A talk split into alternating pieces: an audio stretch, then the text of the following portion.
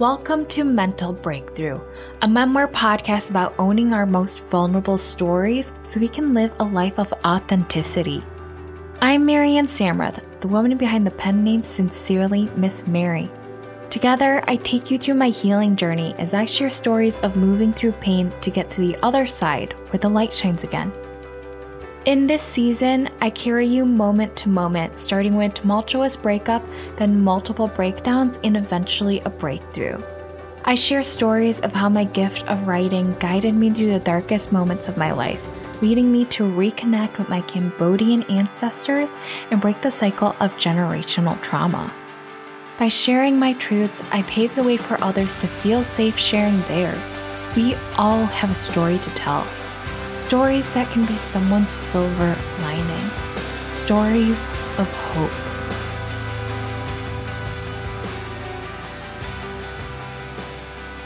In this episode, I talk about my trip to Cambodia in January 2020, where I reclaimed the Cambodian legacy.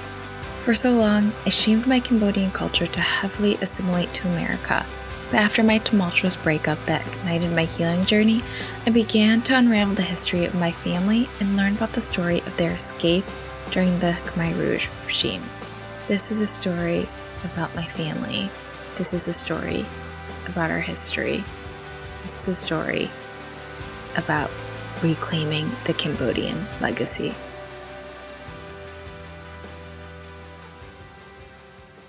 Episode 20 Reclaiming the Cambodian Legacy.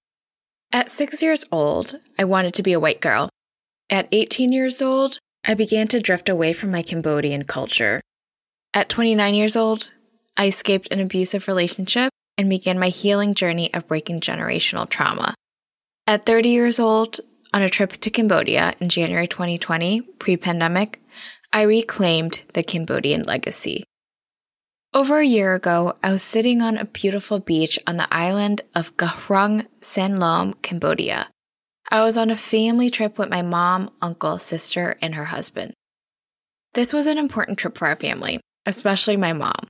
We would be visiting her hometown of Battambang and also the killing fields, where she spent four years of her life during the genocide, where nearly 2 million civilians were murdered.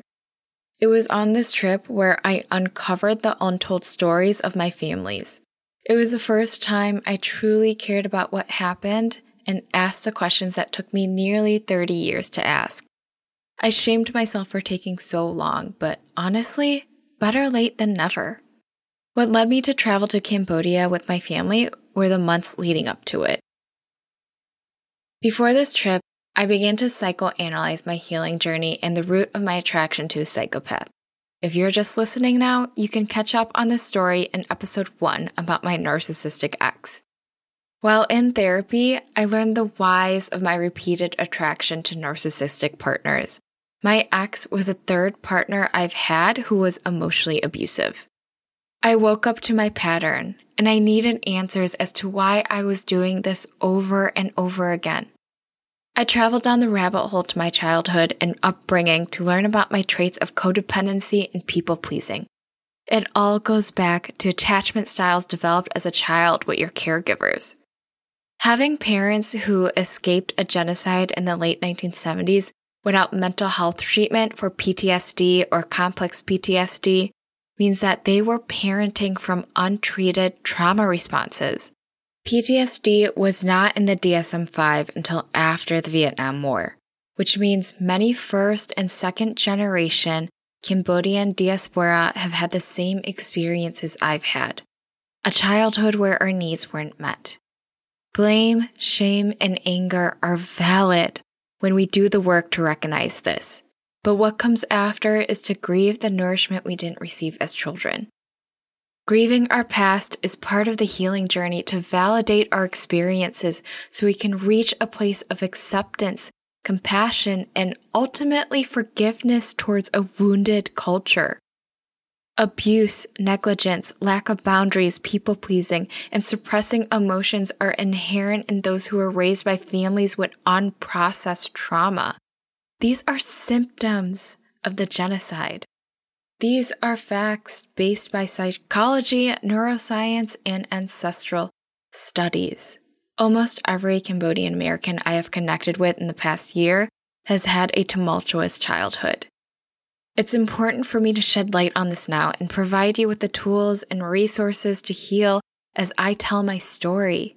And most importantly, I share my stories so you don't feel alone.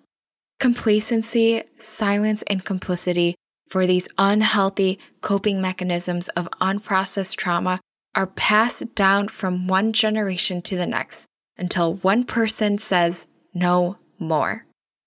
A cycle breaker is what they call it. That's me. And if you're listening, this is probably you as well. On this trip to Cambodia, I asked my mother to tell me everything and realized my natural ability to write was not a coincidence, but a gift passed down from members of my family who died during the Khmer Rouge regime. I savor these memories of this trip of hearing my mom tell stories of escaping the genocide in the very place she once called home. On this island, I learned my great uncle Nou Hach was a famous writer and a diplomat of Indonesia and Vietnam and was even a representative of the United Nations. He published many novels and various poems in French literary magazines. He was an advocate and an influential public figure. He was one of the first to be murdered in the family because of his well known intellect. My aunt, my mom's oldest sister, was an incredible storyteller and had she been alive today, we could have listened to her tales. My grandpa, Cham Kun, was a community builder in Battambang. He built the first university in Cambodia and sponsored many schools. He worked for corporate Pepsi and was able to travel around the world. One of his favorite places was America, the land of dreamers and possibilities. When he got the news of the Pol Pot regime, he was in America at the time and made the fateful decision to go back to Cambodia to rescue his family, knowing he would risk getting captured and murdered. Which did happen. He did get captured, but luckily he didn't get murdered. He didn't fear death or the judgment and criticism for going back to Cambodia. He was fearless. He did reunite with my family in Cambodia. It is a beautiful story I will retell someday. However, he unfortunately passed away soon after they fully immigrated to America. He was only 58. I never got to meet my grandpa, but since I was a little girl, I always felt his presence in my life. I knew he was always looking over me and protecting me from a voiceless life.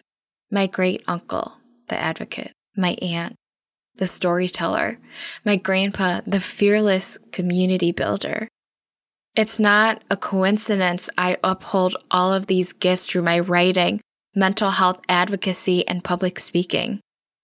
They were passed down to me to carry on their legacy, to reclaim the Cambodian legacy.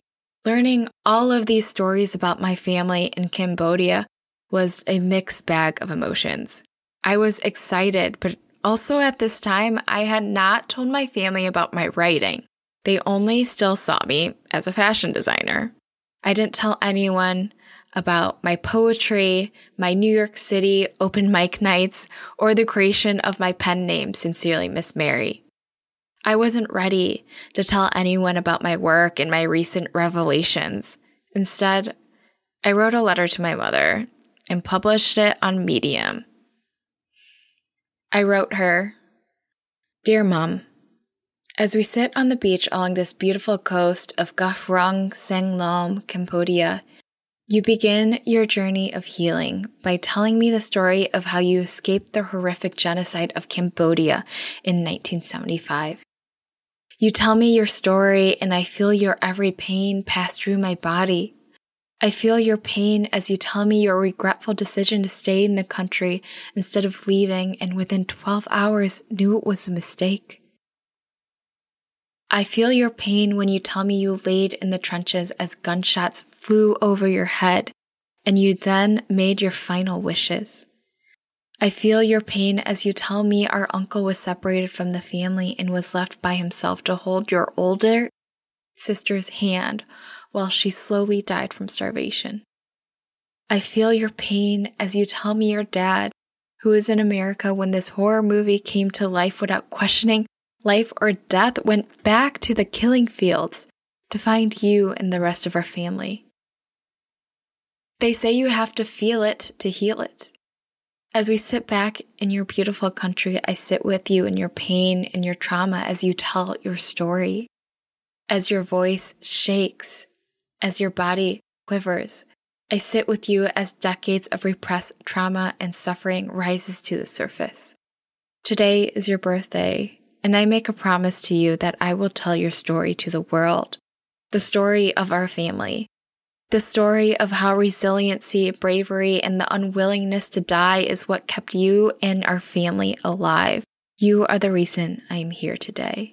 As I sit here with you under the Cambodian sun, I feel every strength, hope, and bravery you passed on to me. I am with no doubt my mother's daughter, and I promise you, I will tell your story. Sincerely, Marianne. As much as I don't see eye to eye with my mother, I do stand by what I said. I am my mother's daughter, and I'm proud to say that.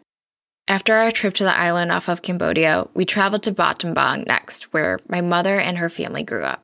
We walked through her town, visited where her house used to be, and to see if my grandmother's favorite tamarind tree was still there. To our surprise, it was still standing.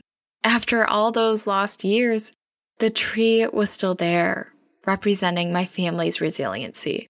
My mother toured us around her elementary school, where she told me she double timed in her studies by going to French school and Cambodian school at the same time, while also working her father's fruit stand business. She told me stories of how grandpa raised her to be self sufficient. At eight years old, she learned how to shoot a gun and teach herself how to swim in the Sangkar River. I was so shocked to hear her achieve so many things as a child. Immediately, it hit me that her high functioning, overachieving behavior was passed on to me as I thought back to my summer after my sophomore year of college, balancing two fashion internships and a part time retail job. Like mother, like daughter. I loved hearing her tell stories about Grandpa, he originally came from a family of farmers and even spent a few years at a Buddhist monastery. Eventually, he worked his way towards a position at Pepsi where he was able to travel the world. When he came back to Cambodia, he gave back to the community by building schools and founding one of the first universities in Battambang. He believed in giving back to his community and providing everyone with access to education. If there's one person I wish to meet, it would be him because I know that a lot of his values live inside of me. Our next trip in Cambodia was to the artistic town Siem Reap. But on the way there, we decided to make a quick drive through the killing fields, where my mother, grandma, grandma, and two aunts spent four years of their lives. I remember my mother telling me the day she was going to escape the killing field was when my grandma said to her they would spend the rest of their lives there. And my badass mother said, Hell no. We're leaving. On the day they decided to escape to the on the day they decided to escape the killing fields, they were met at a fork in the road. Turn right was to go back to Battambang, back to certainty. Turn left was to Thailand, where they would be free, but risk their lives escaping. On that day, they turned left and escaped to Thailand, where they were reunited with my grandpa, and then were able to come to America to reunite with my uncle. A beautiful story I will write someday. As we drove through the killing field, I felt my entire body shake. I looked around at everyone else in our car and everyone was normal. It was just me shaking. I stared at my mother to see if she was okay being back in a place that caused her so much trauma, and she was completely unfazed. Cognitive dissonance was definitely taking place. However, not for me. I felt the pain this town carried, the number of lives lost here, the disparity and hopelessness the Cambodian people carried for four years in containment. My body would not stop trembling until we got to the fork in the road and turned left towards Siem Reap. This experience was very haunting for me, and I will never forget the energy I felt in my body. The last part of the trip was to Siem Reap, one of my favorite cities in Cambodia, where the infamous Angkor Wat is. This city is rich in history and art. On one of the last days of the trip, I booked a photo shoot tour with a local Cambodian photographer. He toured me around local areas of the city, and one of my favorite parts was the art center of Siem Reap. At the art center, Cambodian local artists create free workshops for everyone, from writing to photography to painting. Everyone comes together to learn and create. Art is what fosters healing and community in a country still healing from horrors of the past. Art is what allows Cambodians to move forward. Creativity is a huge part of Cambodian culture and it runs in our blood, passed down by our ancestors. We just have to be brave enough to awaken the gifts inside us. My trip to Cambodia was about reclaiming my legacy where I discovered my gift of writing, storytelling, and community building came from family members who were unable to see their dreams through. I'm here to carry these gifts they gave me and share them with the world, to be the voice of my ancestors because they're forever a part of me. Looking back on moments in my life where I endured prolonged trauma and abuse, I know I was never alone. I was never alone when my ex broke up with me after I publicly condemned his best friend for sexually assaulting me. I was never alone when his friends and family rejected me and chose the side of my perpetrator. I was never alone when my ex stalked me at the half marathon. Life coach Stephanie Vendito and a dear friend of mine told me one day, in the darkness, we find our gifts. These words have never been so true in my life as I continued to connect how my ancestors paved the way for me to walk this path of courage and vulnerability. They gave me these gifts in my darkest hour to help me survive my shadows. These gifts were my light to make it through. It was in the darkness they gave me the gift of writing and reclaiming the narrative. It was in the darkness they taught me how to tell stories and have the courage to get on stage and perform them. It was in the darkness where they gave me the strength to share my truths, to be the most authentic self, and lead a life of self expression. A world that was taken from them too soon now lives inside of me. To my ancestors, Please know that after so many hard years of navigating life without an inner compass, I now realize you are always here. I finally see you, hear you, and feel you. Thank you for getting me this far. And I pray now I know you are here. You'll give me an everlasting abundance of hope, gratitude, and enoughness. Because I want more for myself. I want more for my family, and I want more for all of you.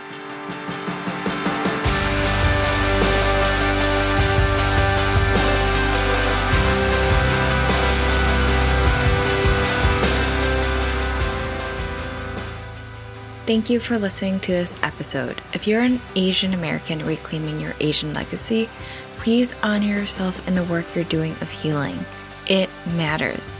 If you like this episode, please follow me on Apple Podcast or Spotify and leave me a review.